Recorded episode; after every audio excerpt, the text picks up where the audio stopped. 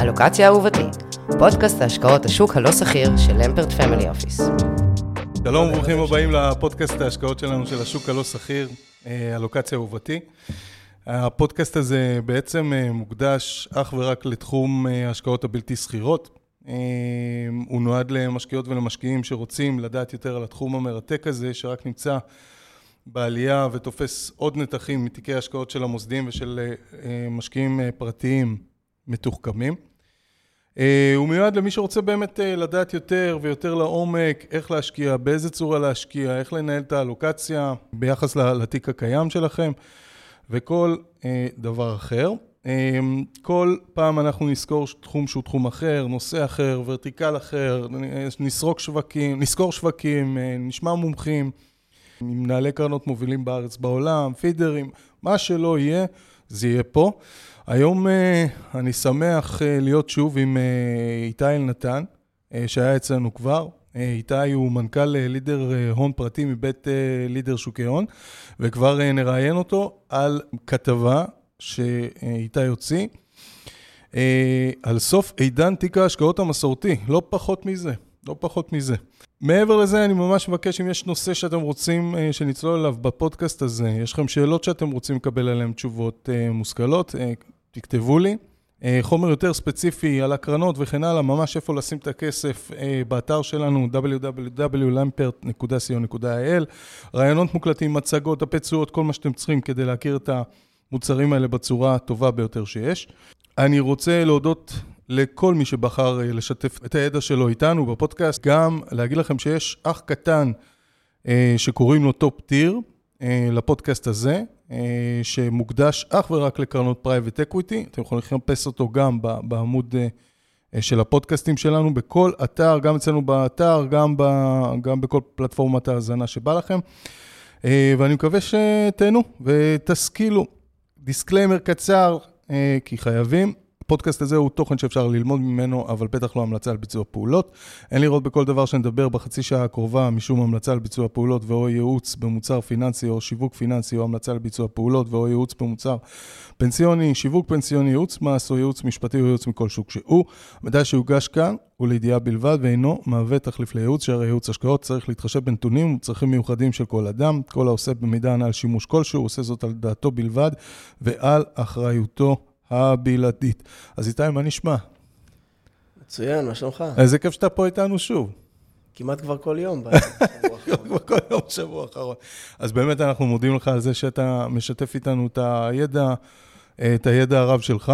היום אנחנו בעצם עם בשורה שהיא בשורה, נקרא לזה בשורה חדשה, שכבר מכירים אותה שנים ומתנהלים ככה גם שנים.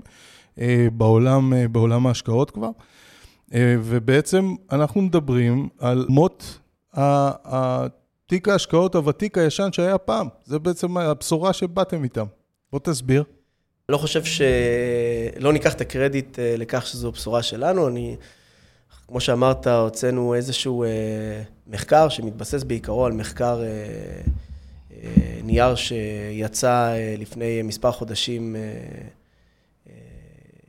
אחת מפירמות קרנות ה private equity הגדולות, שבעצם הסתכלו על איך, או בחנו איך מבנה תיק השקעות מתנהג בסביבה כלכלית משתנה.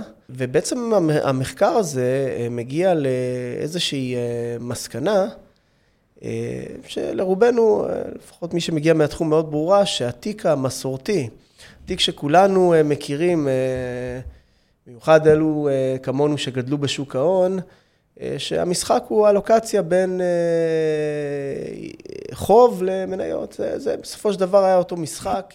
זאת אומרת, אתה מגיע למנהל השקעות, הוא אומר לו, אוקיי, אני רוצה שתנהל לי את התיק, הוא אומר לך, אוקיי, באיזה סיכון, ולפי זה עושה חלוקה של בין מניות לאגרות חוב. יותר מזה, אם אתה זוכר, גם בתור כאלו שניהלו תיקים, וגם בכאלה שהעבירו תיקים מנוהלים, השפה כבר לא דיברה כבר על סיכון, היא דיברה על מה, איזה מבנה, גם קרן השתלמות, 70-30, 40-60, 50-50. זאת אומרת, כל האלוקציה והמשחק הזה היה בין מניות לאגרות חוב. מה שקרה למעשה בשנתיים האחרונות, הוכיח שהמשחק הזה, גם אם אתה יודע, בהינתן אה, מצב שהצלחת לתזמן את השוק, שזה גם שאלה שצריך לשאול, לשאול אותה, ומן הסתם... אה, גם על זה יצא מחקר. שאמר שהסיכוי בעצם לתזמן את השוק זה 2 אחוז בעצם, אה, אם אתה מסתכל על זה. זה יכולת ש... וזה היה, המחקר הזה היה גם לפני 9 או 11 שנה, משהו כזה, אז בכלל... אה, נכון, אז שוב, זה מתחבר לאותה נקודה שבשוק השכיר, בשוק המניות, רמת היעילות היא מאוד גבוהה, ולכן האחוז שמנהלים שמצליח אה, להביא תשואות מעל מדדי הייחוס הוא אפסי, הוא פחות משלושה אחוז. אה, אה, וגם אלו, בסופו של דבר, מתיימרים לטעון שחלק מהשוק לא יעיל ולתזמן את אותו שוק, ואת זה אנחנו מבינים שגדולים מאיתנו נכשלו בתהליך הזה. אבל גם אם אני מצליח, גם אם אני בין שלושה אחוז המנהלים הנבחרים שהצליחו לתזמן את השוק, אז uh, היום uh, אותו מבנה תיק השקעות, uh, שמורכב רק ממניות ואגרות חוב, לא מספק לי את המענה. ולמעשה, מה האינדיקציה לכך? האינדיקציה לכך, האם הם מתנהגים בצורה שונה, האם המתאם ביניהם הוא שלילי.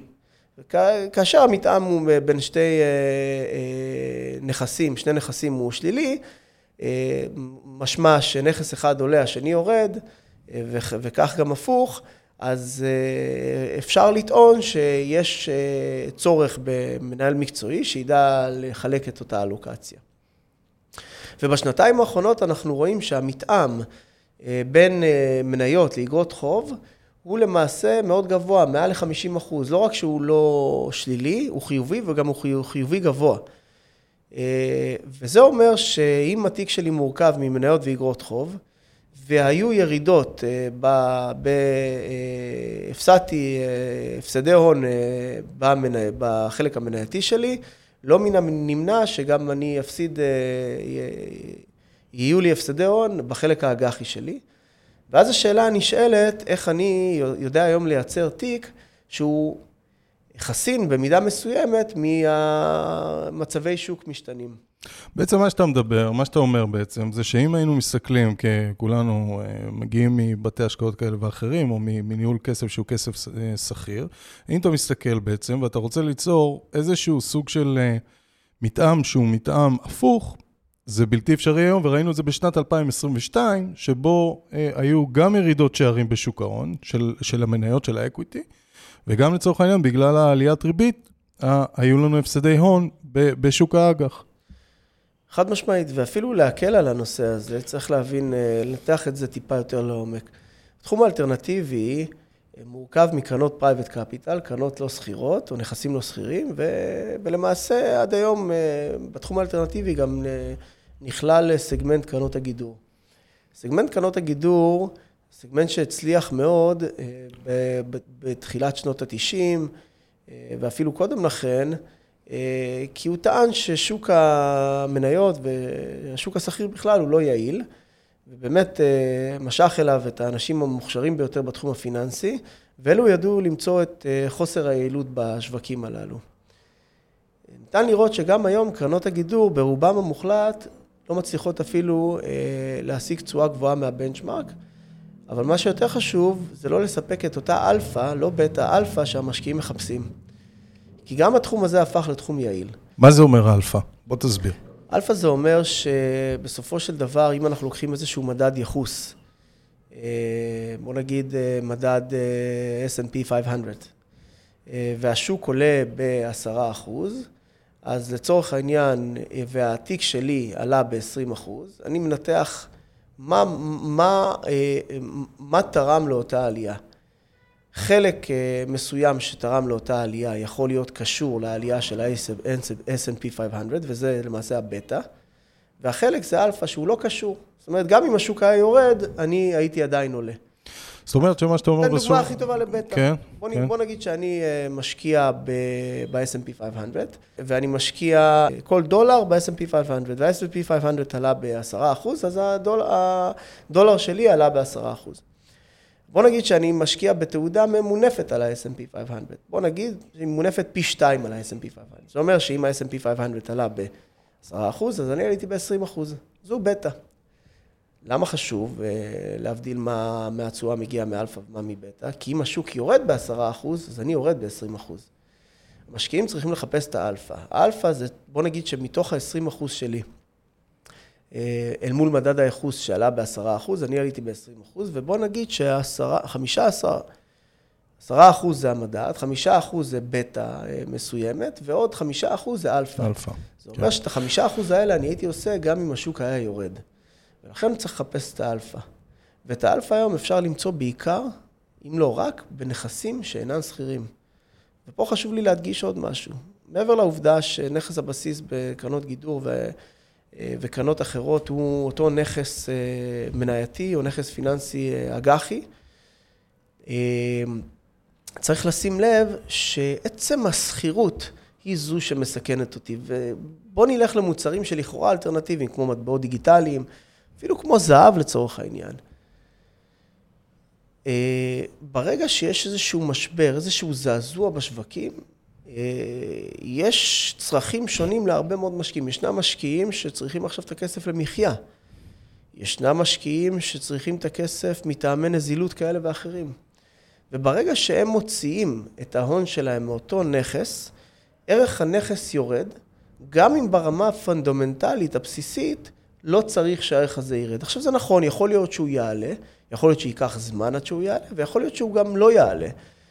אה, בהשקעות בנכסים לא שכירים, אנחנו קודם כל נמנים עם קבוצה שהיא מתוחכמת יותר, קבוצה שכנראה לא תהיה זקוקה להון בצורה מיידית, ולא רק זה, המעטפת של קרן פרטית מעגנת את העניין הזה על ידי כך שאני מבצע התחייבות לקרן פרטית. עכשיו, ברגע שקרן private equity מגייסת הון, הרי אני לא משקיע בקרן private equity, אני מתחייב לקרן private equity, ואותה קרן גייסה, בוא נגיד, מיליארד דולר, והשקיע בחברה מסוימת 100 מיליון דולר, השקיע בשלושה חברות 100 מיליון דולר כל אחת, נשאר לקרן יתרת התחייבות, המונח המקצועי הוא dry powder, של 700 מיליון דולר. את ה-700 מיליון דולר האלה הם יכולים לבצע עסקאות או רכישות חברות חדשות, בהינתן מצב שהם עדיין בתקופת ההשקעה. ובחלק הנוסף הם יכולים, זה נקרא follow, follow, follow-on investment, להשקיע בנכסים הקיימים. תחשבו שקרן private equity מחזיקה חברה שלא סחירה, אה, והחברה נכנסת לתקופת משבר. לא החברה, ברמת המקרו אנחנו נכנסים לתקופת משבר. אז מה קורה בשוק אם החברה הייתה סחירה?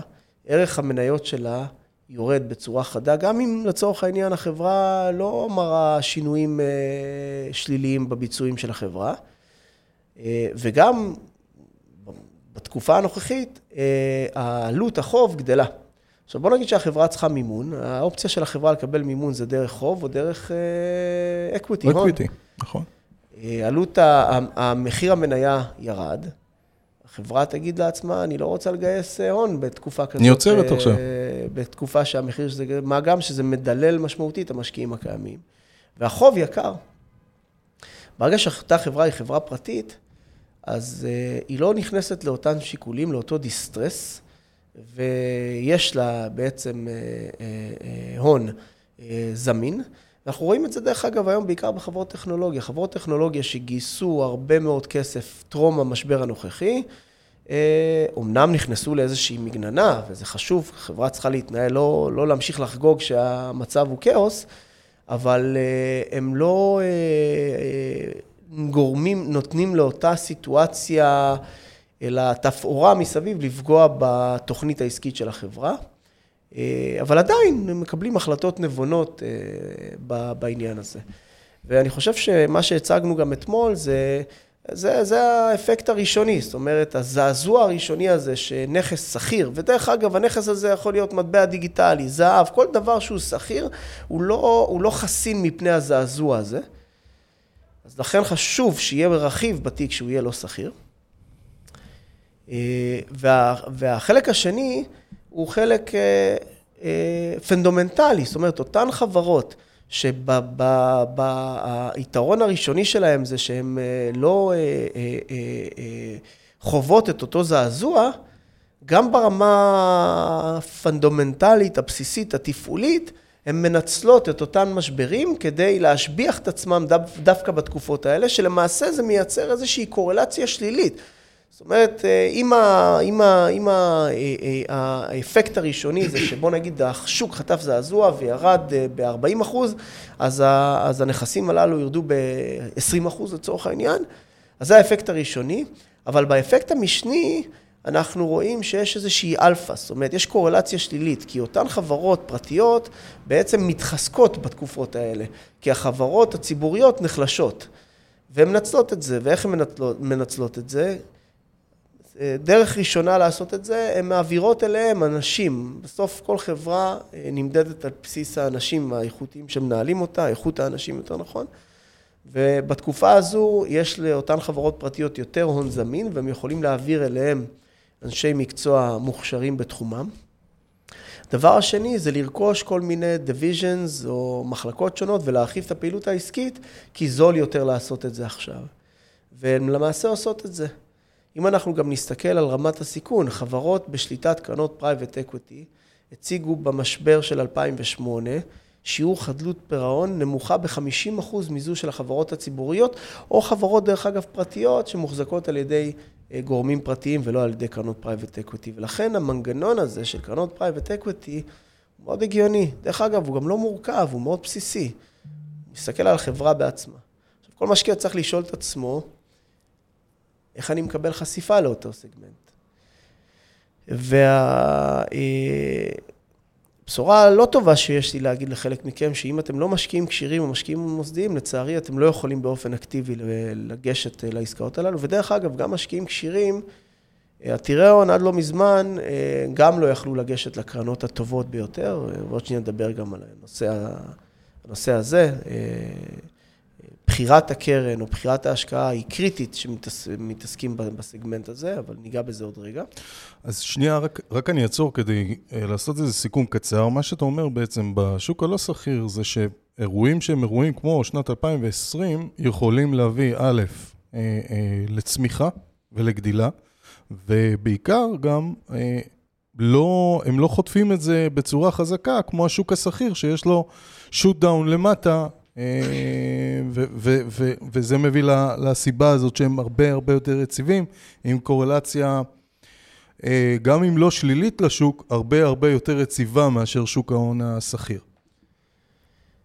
חד משמעית. ויותר מזה, אני מציע לכל אחד מכם, שאם התחום הזה מעניין אותו, שייכנס לדוח אה, הנכסים של קרנות הפנסיה וקופות הגמל בישראל. יראה את הביצועים של ה... ממש ייכנס לדוחות עצמם, זה, תעשו את זה בגוגל, וגם כל גוף אה, אה, מוסדי מפרסם את זה באתר, באתר שלו. ותיכנסו לאקסל עצמו. באקסל הזה תראו למעשה את דוח ההחזקות לתקופה, תראו בסוף את התשואה, ותראו עוד משהו מעניין, את התרומה לתשואה בכל מרכיב. ואתם תראו שגם בתקופות שהשוק עולה, ובעיקר בתקופות שהשוק ירד, קרן הפנסיה שלכם לצורך העניין, יכול להיות שעשתה תשואה חיובית. ואם תחפרו ותנסו להבין מהיכן זה מגיע, תראו שהתרומה לתשואה בתקופה הזו של הנכסים הלא סחירים, של קרנות ה private equity והנכסים הלא סחירים האחרים, היא זו שנתנה אה, אה, את אותה הגנה לתיק והייתה מאוד משמעותית. בחלק מהמקרים שאנחנו ניתחנו, אנחנו ראינו שחשיפה של 20 או 25 אחוז לנכסים לא שכירים או לפרייבט קפיטל, הביאה יותר מ-50, 60 וגם 70 אחוז תרומה לתשואה בשנה מסוימת. עכשיו, אם הדבר הזה היה נכון רק בתקופות שהשוק יורד, אז גם צריך, זה גם make sense לבצע השקעה בסגמנט הזה, אבל צריך לעשות את זה בצורה יותר זהירה, אבל פה אנחנו רואים שבכל מצב שוק, הדבר הזה קורה. ולכן לכל אחד מאיתנו, גם אם אנחנו לא משקיעים כשירים, אתם יכולים לראות היום שהחשיפה לנכסים לא שכירים היא לדעתי בממוצע קרובה ל-50 אחוז.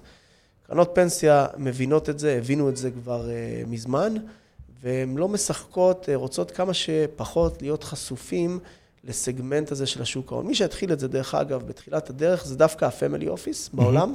היותר... אה, הסינגלים. הסינגלים העשירים ביותר, וה-University Endowments, האוניברסיטאות בעצמם, שבעצם הרעיון שלהם היה לשמר את ההון לטווח ארוך ולהימנע מזעזועים בטווח הקצר. אה, והדבר הזה הוא, הוא, הוא משתלם ביג טיים. יש ספר של דיוויד סוונסון, מנהל השקעות הראשי של אוניברסיטת, של האנדולמנטס של אוניברסיטת יל, שנקרא Pioneer in Portfolio Management, והוא ברמה העובדתית, פשוט, פשוטו כמשמעו, מראה לאורך השלושים שנים האחרונות איך, איך, דרך אגב, יש לו גם הרבה תובנות לגבי השוק השכיר בעצמו, אה, אבל אני יכול ככה, ה-bottom line של, ה, של, ה, אה, של הספר, או של ה, בכלל, של כל ההתנהלות הפורצת דרך שלו, הוא ההבנה שהשוק השכיר הוא יעיל, ולכן ההשקעה בשוק השכיר תעשה על ידי אה, השקעה במדדים פסיביים. Mm-hmm. וה... והשוק הלא שכיר הוא שוק פחות יעיל, ופה צריך בעצם להשקיע במומחיות מאוד מאוד ספציפית ומאוד קריטית בבחירת המנהלים, בחירת המנהלים הטובים ביותר בתחומם. אנחנו גם עשינו מחקר בתחילת הדרך גם על שתי האוניברסיטאות הגדולות, על יל ועל הרווארד, ובאמת ההחזקות שלהם יחסית למוסדיים בעולם וגם פה בארץ, הן הרבה יותר גבוהות בתחום הלא סחיר. ואנחנו רואים יותר ויותר אנשים, כמו שאתה אומר, אה, מעבירים את ההשקעות שלהם בשוק הסחיר לתעודות סל, ETF ים וכן הלאה, ומגדילים בצורה משמעותית את אחוז הנכסים הלא סחירים שלהם בכלל, ו private equity בפרט. בוא נדבר טיפה אה, על מה שאמרת, התחלת להגיד קודם, על זה שלא, זה, זה בעבר גם ללקוחות כשירים, או גם ללקוחות מתוחכמים, לא, לא היה מונגש האזור הזה. כן, אז אה, קודם כל צריך להבין שלקרנות private equity יש הרבה מאוד יתרונות, אבל, אה, אבל אה, המבנה שלהם הוא מבנה מורכב. זאת אומרת, אין לנו איזושהי הגנה כמו שיש לנו במוצרים עם תשקיף. ולכן השקעה בקרן private equity היא ממש עסקה פרטית. זה כמו שאני מצטרף לקבוצת רכישה ורוכש בניין. זה נכון שהתחום הזה היום יותר מבוקר ויותר מפוקח, היום יש הרבה יותר ביטחון אה, בהשקעה הזו, אה, אבל עדיין מדובר פה בהשקעה פרטית. מה זה אומר השקעה פרטית? שיש לי למעשה הסכם, ואני צריך לחתום על ההסכם. אה, וכמו בכל הסכם, ברגע שאני מקבל הסכם, אני רוצה אולי לשנות חלק מהסעיפים בהסכם. וברגע שגוף מוסדי, לצורך העניין, מבצע השקעה בקרן private equity, הוא לרוב לא, לרוב, תמיד, אה, אה, זה ילווה במכתב צד. במכתב צד עצמו יש כל מיני סעיפים שלמעשה אה, משתנים לטובת אותו משקיע בהסכם. עכשיו, קרן private equity יכולה להיות אדם שמחליט מחר בבוקר שהוא מכיר קרן private equity, ולקרוא לזה קרן private equity, כי הקרן עצמה, המבנה שלה הוא שותפות limited partnership פרטית. וקרן private equity יכול להיות קרן private equity של CD&R, שמגייסת עכשיו את קרן מספר 12, שמורכבת מהמנהלים אה, הבכירים ביותר במשק האמריקאי, שניהלו חברות אה, בפועל, ואנשים פיננסיים מהמעלה הראשונה, עם ניסיון רב שנים, קרן שקיימת ארבעה עשורים והניבה תשואות פנומנליות בתקופה הזאת למשקיעים. שניהם קרנות private equity. אבל הפער ביניהם, חוץ מההגדרה, הוא שמיים וארץ. בקרן private equity, לצורך העניין בוא נבחר באסטרטגיית buyout. מה זה אסטרטגיית buyout? רק תזכיר לאנשים. אסטרטגיית buyout זה אסטרטגיה שאותה קרן רוכשת שליטה בחברה ומשביחה אותה. אז תחשבו אה, מה היתרון שיש לגוף שמורכב מאנשי אה, השקעות ואנשי תפעול מהמעלה הראשונה.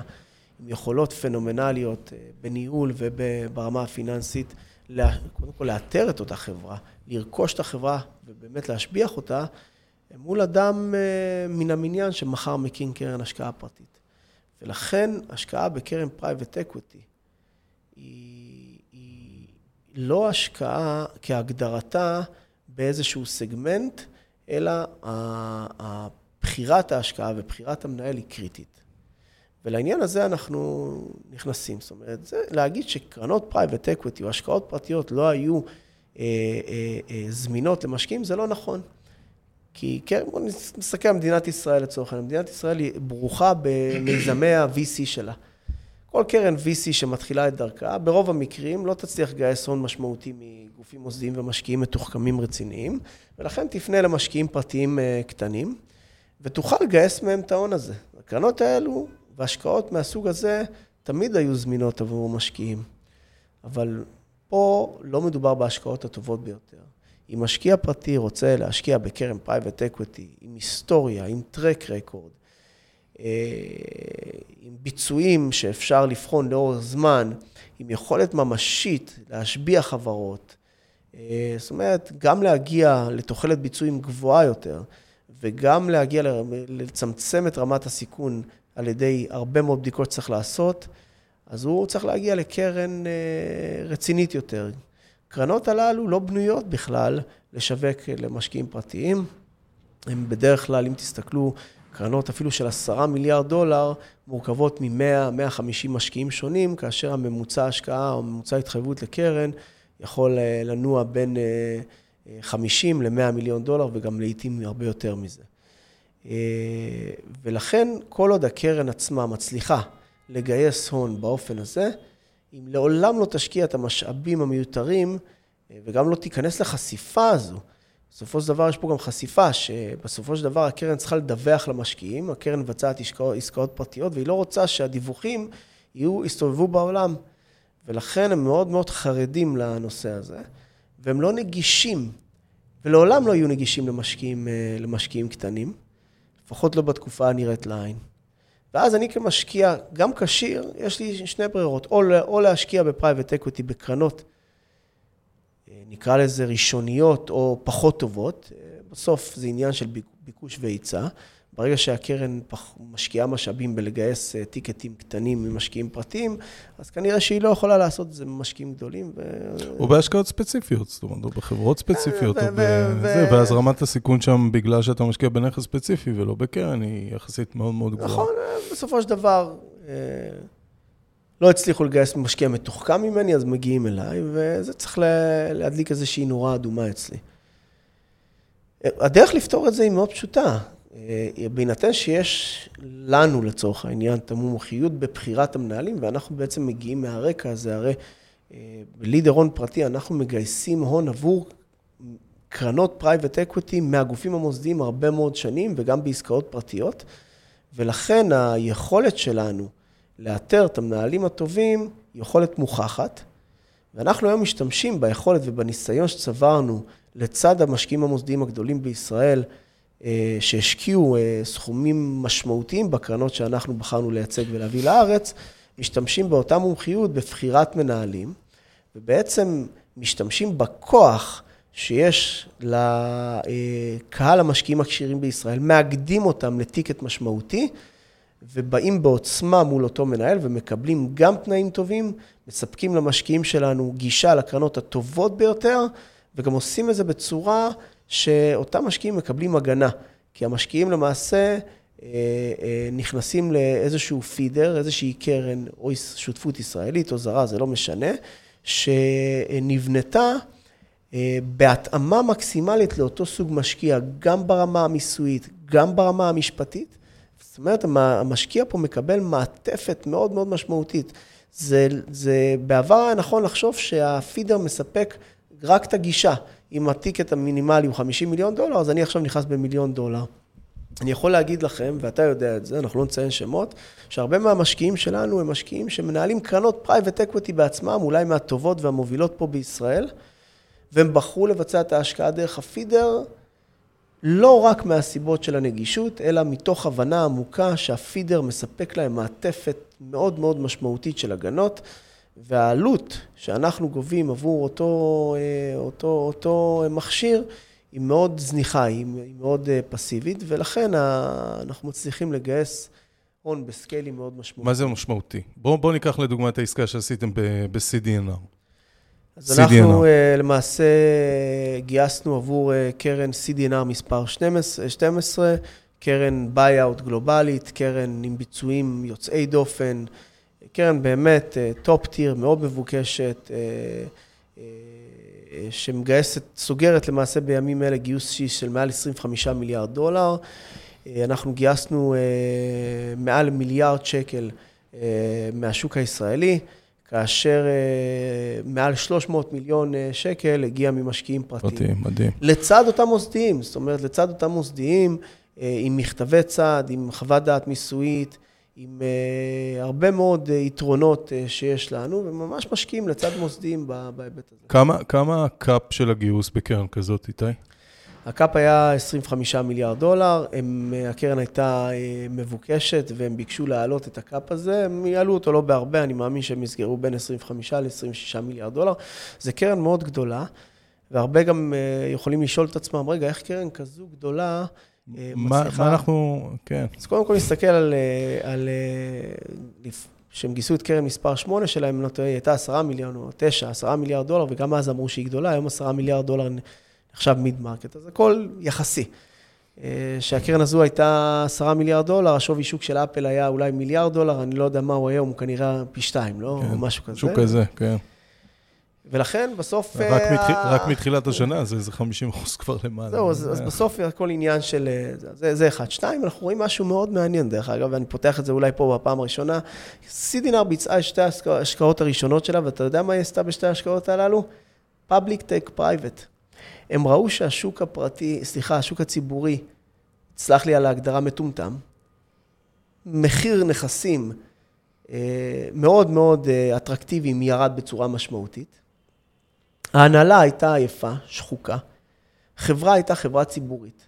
כשחברה היא חברה ציבורית וצריכה לבצע שינויים מהותיים בשביל להשביח את עצמה, לא יכולה לעשות את זה כל עוד היא ציבורית. למה? כי מי כמונו יודע שבסוף חברה נמדדת על הציפיות האנליסטים לרבעון הבא, ואם היא רוצה לבצע השקעה מהותית שאולי בטווח הקצר תפגע בהכנסות שלה, או בביצועים שלה, היא לא יכולה לעשות את זה שהיא חברה ציבורית, כי אותו מנכ"ל, ברוב המקרים מנכ"ל שכיר, מתוגמל. מיזון, כן, בדיוק. מהביצועים קצרי הטווח. כן, זה כן. ממש אה, הזוי, אבל ככה זה עובד הרבה מאוד שנים. אז מה הם עשו?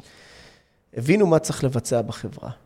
הרבה פעמים, דרך אגב, עם אותה הנהלה, הנהלה מבינה שיש פה משחק שהוא משחק מכור. עשו public tech private, לקחו את החברה הזאת, קנו את 100% מהמניות מהציבור, רכשו את החברה, ואני יכול להבטיח לכם שהאקזיט של החברה הזאת וההשבחה שלה תהיה הרבה יותר מהירה מהשבחה של חברה סטנדרטית.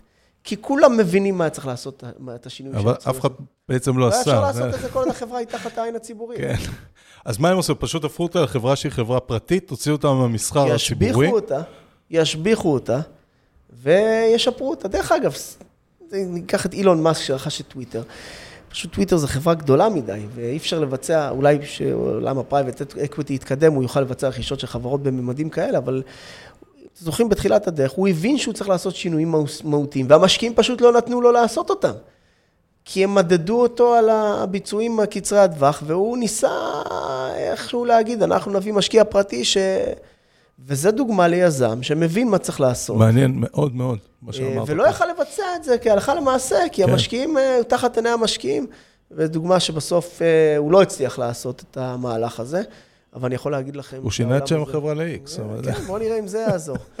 אבל, אבל, אה, אבל אותם שינויים שקרנות private equity עושות, הן עושות את זה תחת, מתחת לעיניים של הציבור, אה, כאשר החברה לא נמדדת בטווח הקצר. בוא... יתרה מזו, דרך אגב, גם בהיבט הזה, היא לוקחת את אותו מנכ"ל, בהינתן שהמנכ"ל הוא מנכ"ל מוכשר, mm-hmm. אם לא, הם גם יחליפו אותו, אבל mm-hmm. בהינתן שהוא מוכשר, ומשנה לו את המנגנון. בעצם אומרת לו, במקום שאתה עכשיו תהיה מתוגמל ממה יקרה בטווח הקצר, ועוד חמש שנים מי יודע איפה תהיה, נותנת לו איזשהו equity kicker, ואז המנגנון שלו הוא in line עם המשקיעים בעצמם.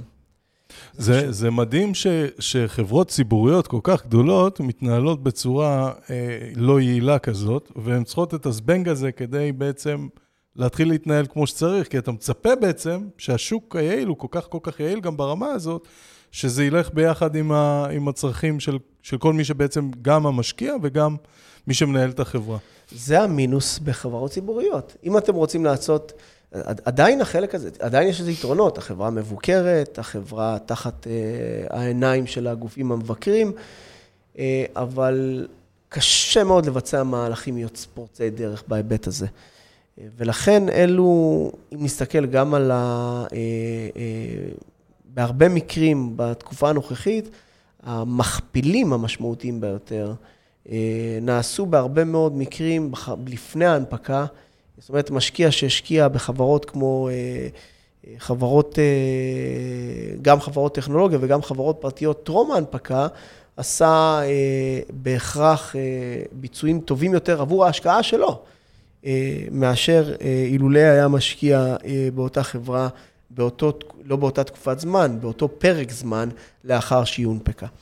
אבל עדיין, השוק השכיר אה, בלונגרן אה, נותן אה, ביצועים טובים, בהינתן שבחרנו את ההשקעה בצורה נכונה. אז בואו בוא באמת נחזור, לה, הרי אתה, אתה, אתה הוצאת כתבה, איתי, שמדברת בעצם על המחקר של KKR, שזאת אחת מחברת הקרנות הגדולה בעולם. בואו נחזור לכתבה עצמה ונדבר בעצם על, על האופציות שקיימות היום אה, או הסוג האופטימלי של, של ניהול התיק מלמעלה, שהוא, אה, שמייצר בעצם את, אה, את רמת, ה, רמת הסיכון המפוזר ביותר, או הנוחה ביותר, אל מול התשואה הגבוהה כן. ביותר בפוטנציאל. אז קודם כל, השאיפה היום של תיקים היא כמה שיותר להקצות לסגמנטים לא שכירים, והיום הסגמנטים הלא סחירים מספקים מעטפת מלאה. זאת אומרת, זה חוב, זה נדל"ן, זה תשתיות וזה חברות על ידי רכישה של equity, private equity. אם אנחנו מסתכלים על המודל היום, דרך אגב, גם מודל של הקרנות, אה, אם ניקח את עשר קרנות הפנסיה וחברות הביטוח הגדולות בישראל, נראה שהאלוקציה שלהם לנכסים לא סחירים היא קרובה ל-50 אחוז. אה, והיום התיק, אה, אם אנחנו מסתכלים על התיק היום, שלהם, אז הוא מורכב מ-25 אחוז מניות שכירות. 15% מניות שאינן שכירות, 10% נדל"ן לא שכיר, 10% תשתיות לא שכיר, 10% חוב לא שכיר, ואם אני לא טועה, נשאר לנו 30 אחוז, 30 אחוז אה, נכון, של כן. אגרות חוב. ודרך אגב, גם זה בגלל שהם עדיין צריכים אה, להיות יותר נזילים. צריכים לשלם פנסיות, כסף שיוצא החוצה וכן הלאה. חד כן. משמעית. נסתכל על האוניברסיטאות, נראה שיש להם 70, 80 וגם כן. 90 אחוז לא סחיר. נכון. כי הם לא צריכים את אותה נזילות. עכשיו, דרך אגב, הנכסים הללו, זה לא אומר שהכסף נעול ואי אפשר להוציא אותו. תמיד יש חזרות של כסף. למעשה, יש חלוקות, בין אם זה בקרנות מחלקות, בתחום הנדל"ן, תשתיות וכמובן החוב, וגם קרנות private equity. קרן private equity, המבנה שלה הוא לא סגור לעשר שנים. השותפות סגורה לעשר שנים, המבנה שלה עובד בצורה כזו שקוראים לה כסף, מחזירים כסף, קוראים לה כסף, מחזירים כסף, שלמעשה גם רמת החשיפה שלי, רמת הסיכון היא נמוכה משמעותית מההתחייבות שלי. וגם כסף חוזר אליי במהלך הדרך, שאני יכול להשקיע אותו בחזרה. זאת אומרת, דווקא מהקרנות הלא נזילות, אני מקבל יותר נזילות לעיתים מהשוק השכיר, ואת זה אפשר לראות במבנה פה ובמסקנות של הדוח, שאנחנו רואים שמעבר לכך שהביצועים הם גבוהים משמעותית, משמעותית ורמת הסיכון נמוכה משמעותית, גם אה, אה, התשואה, מה שנקרא realized yield, או ה-cash yield, הוא גבוה יותר בנכסים הללו מאשר בנכסים שכירים, ולכן הגישה הזו היא גישה היום ש... דרך אגב, הסיבה שהמחקר הזה יצא רק היום, כי בשביל לבצע מחקר אתה צריך לקחת... אה, היסטוריה. את ההיסטוריה אחורה, כן. והשוק הזה הוא שוק שהוא קיים הרבה מאוד שנים, אבל הוא לא היה בסקייל כל כך משמעותי, הוא התפתח בצורה מאוד משמעותית אה, מסוף העשור אה, של המשבר של 2008, אותו 2009, 2010, התפתח בצורה משמעותית. בעשור לאחר מכן, שזה העשור הקודם, נכנסו סגמנטים, כמו סגמנטים של תחליפי פיקסט אינקום נקרא לזה, אם זה קרנות אה, חוב, חוב כן. אה, או תשתיות, או נדל"ן שמשקיעות בנכסי קור, אה, ו, ו, ולכן אפשר לבדוק את הדברים האלה היום עשור אחורה ולראות את הנתונים הללו. אז בואו, השקענו המון המון זמן באמת ב private equity. בואו נדבר על סוגי ההשקעות האחרים שקיימות, שקיימים בתיק הזה. כן. אז אם אנחנו מסתכלים על הסגמנט הלא סחיר, אז יש לנו, החלוקה היא ל...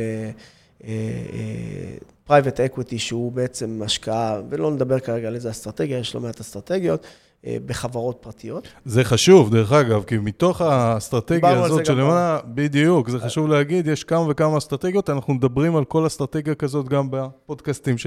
פודקאסט הקודם שעשינו, דיברנו על אסטרטגיות בתוך private equity. נכון, נכון. אה, וחשוב להאזין לזה גם, אבל private אה, equity זה למעשה להחזיק מניות בחברות פרטיות. ויש לנו תחומי נדל"ן, תשתיות וחוב, כאשר כל אחד מהם הוא גם תורה בפני עצמה, צריך להעמיק ולהבין. ובמקרים מסוימים האיזון ביניהם מספק לנו איזושהי גיוון הכרחי בתיק. אז אם אנחנו פורסים פנימה את נושא החוב, נושא החוב אה, אולי שווה להשקיע קצת יותר זמן. נושא החוב, אנחנו רואים פה קרנות חוב שהן קרנות חוב פרטיות, אנחנו ראינו מה קרה בשנה האחרונה, שהייתה עלייה ברמת הריבית ש-22 שנה לא היה ככה. מה צריך לקחת בחשבון שנכנסים לקרן חוב? קודם כל צריך להבין שקרנות חוב, אה, קודם כל, עולם ה private equity בבסיסו, עולם ה private capital בבסיסו, הציג ביצועים גבוהים. זאת אומרת, זה, זה בתחילת הדרך. מתחילת העשור הקודם, ראו הזדמנות להשקיע בנכסים לא שכירים גם בביצועים נמוכים. זאת אומרת, קרנות אשראי אה, בשעבוד ראשון, או קרנות אשראי אה, בחירות, סיניור.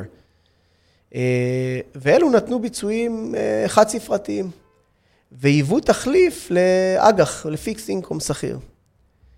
בגלל שהריבית הייתה נמוכה ב- למעשה אה, לתקופה מאוד ארוכה, ובגלל הפער בין הריבית שאתה מקבל מהבנקים והריבית שהבנק אה, אה, אה, לוקח לך על הכסף שלך, קמו פה חברות פרטיות ואמרו בואו נייצר איזשהו גשר על הדבר הזה, גם פה לעניין זה האשראי הצרכני היה מאוד פרח.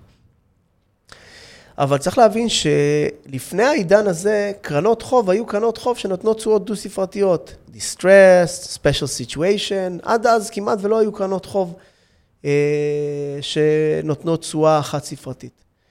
קרנות החוב המשמעותיות ביותר בעידן הנוכחי של, שכיוונו לתשואה חד-ספרתית, היו קרנות אה, direct lending.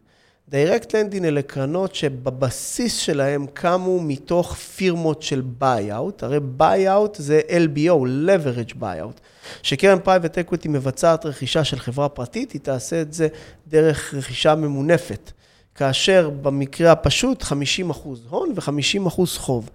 מאחר ומדובר ברוב המקרים בחברות mid market, שהבנק לא מספק להם הלוואות, קמו קרנות ה-direct lending ואמרו, אנחנו יודעות אה, לנתח חברות פרטיות, אבל אני רוצה להיכנס בחוב ולא ב equity. ומכאן אה, סיפקו את האשראי ל-leverage buyout, ל-LBO, לקרנות, uh, לעסקאות ממונפות. Uh, בהינתן שהשוק, שהרכיב, האג"חי, אה, השכיר לא סיפק את אותן אה, אה, ביצועים רצויים עבור אותם משקיעים, קמו אותן קרנות וזכו לביקושים מאוד גבוהים מהמשקיעים המוסדיים. במקביל, קמו קרנות שהן קרנות equity, אבל שהינם תחליף ל fixed income. זה, זה אומר שבואו ניקח למשל קרנות נדל"ן. קרנות נדל"ן private equity הוקמו בתחילת דרכם כ-value add. מה זה אומר? רכישה, כמו רכישת חברה, פשוט רכישת מבנים והשבחה שלהם, או בעצם אה, development, פיתוח של מבנים חדשים על ידי אנשים מאוד מוכשרים שמבינים בתחומים הללו, באזורים גיאוגרפיים מסוימים ובסגמנטים מסוימים. ובעשור האחרון ראינו פריחה מאוד משמעותית של ה-core וה-core plus. זה בעצם, בעצם רכישה של אה, בניין, אולי השבחה קטנה אם בכלל, אבל הבניין הזה יש הסכם לתקופה של 20 שנה והוא נותן לי 5, 6, 7 אחוז, עם מינוף אני יכול להגיע ל-9 אחוז. וזה גם היה תחליף לפיקס אינקום, כי הניתוח של אותו נכס היה שהוא פחות מסוכן מאקוויטי. התחומים האלה פרחו מאוד בעשור האחרון, אבל אפשר לראות שהם נעצרו. למה הם נעצרו? כי פתאום אני יכול לקבל, אפילו בבנק, ריבית דולרית לשנה של 6 אחוז. אז בלי בכלל להיכנס לבחינה של האם הקרן direct lending היא אטרקטיבית. בן אדם שואל את עצמו אם שווה לו להיכנס לרמת סיכון, או בלי, בכלל בלי, לקחת סיכון. בדיוק. אה, ולכן המבחן הגדול היום הוא של הסגמנטים האלה, של האסטרטגיות הללו, שעוד לא עשו את ה adjustment הזה. אה, ופה צריך להיות מאוד זהירים, בעיקר בחוב, כי החוב זה האפקט המהיר ביותר שיש על אותם דברים, ובאמת ראינו עצירות מאוד משמעותיות. דבר נוסף שבגיוסים של קרנות החוב הרציניות, דבר נוסף, אנחנו יכולים לראות אה, משהו שצריך מאוד להיזהר מפניו. יש איזושהי נטייה לנסות, ו... ומשתמשים בכל מיני מונחים, democratizing the private equity. זה לקחת אה, קרנות אה, private equity ולייצר להם מנגנון נזילות. צריך להבין שהמנגנון הזה, א', יש לו מחיר מאוד יקר, ב', אנחנו מקבלים מוצר, בסיס אחר לגמרי, אני לא רוצה לגעת בזה כרגע. זה ייצוג כלאיים כזה של לא לכאן אותם, או לכאן. זה לא אותן השקעות אפילו, רמת הסיכון שם היא גבוהה. וב', אני לא באמת מקבל את אותה נזילות, ואנחנו יכולים לראות את זה בקרנות האשראי הצרכני, שהיום בעצם אה, אה, לא הבטיחו, אבל ציינו שהמשקיעים יכולים לקבל נזילות, והיום הם לא מקבלים את אותה נזילות, כי כל עוד נכס הבסיס הוא לא שכיר, צריך להבין שהנזילות הזו היא, היא וירטואלית, היא לא באמת קיימת, ומתי שאני צריך אותה אה, יותר מהכל, גם משקיעים אחרים צריכים אותה, ואז אי אפשר לבצע אותה. ולכן צריך להיזהר מאוד מהסגמנט הזה של הקרנות הפתוחות, אה, אבל למי שאין ברירה, אה, יכול לשקול אותם. צריך באמת אה, לבחון כל מקרה לגופו. אתה יודע, אני, אני רוצה, לקוחות שלנו ומאזינים שלנו באו ואמרו, רואים, מה אנחנו צריכים את זה? כאילו private equity וחוסר סחירות, ואנחנו מדברים פה הרבה על חוסר סחירות. אני רוצה להבין לאן אנחנו הולכים, קדימה. זאת אומרת, הייתה איזה מנטרה בחמש שנים האחרונות של עזוב אותי, תן לי לשים ב-SNP, אני שוכח, אני מקבל ככה וככה וככה. אני רוצה להבין לאן השוק הזה הולך קדימה, ומה הערך המוסף דווקא באמת של ה-Private Equity, אה, אה, או של המניות הלא שכירות, אה, שיכולות לתת ערך מוסף, אם אתה יכול להרחיב על זה. לאורך ההיסטוריה, גם בעולם הפיננסי, אבל גם בכלל, ההזדמנויות היו באזורים שהיו לא יעילים. נשמע קצת מוזר, כאילו, לא יעיל זה נשמע קצת לא זה... אבל באזורים האלה, זאת אומרת, בוא נסתכל על השוק השכיר. השוק השכיר, מנהלי תיקים הצליחו לעשות ביצועים אה, טובים, המנהלים הטובים, בתקופות שהשוק לא היה יעיל. בשלב כלשהו השוק הפך ליותר יעיל, באו אה, מנהלי קרנות הגידור, אמרו, השוק לא יעיל, בואו נהיה מתוחכמים יותר, והצליחו לבצע ביצועים טובים. בכדי לקבל תשואה עודפת, אני לא יכול ללכת אה, ל market יעיל, אה, כאשר יש הרבה buyer ים, ולטעון שקניתי במחיר טוב יותר מהשוק.